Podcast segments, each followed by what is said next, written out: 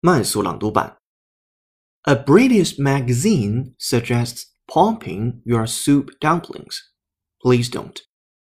Time Out London wanted to introduce its readers to 小笼包 or Chinese soup dumplings, delicate little pieces of dough filled with broth.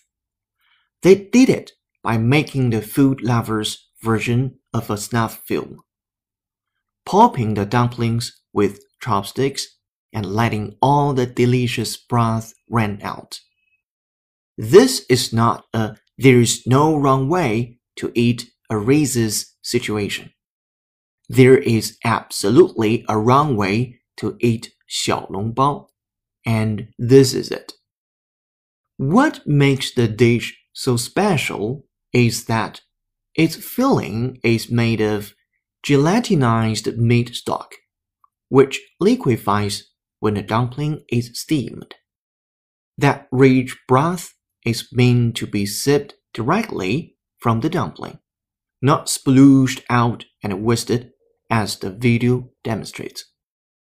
本期节目就到这里，恭喜你又进步了。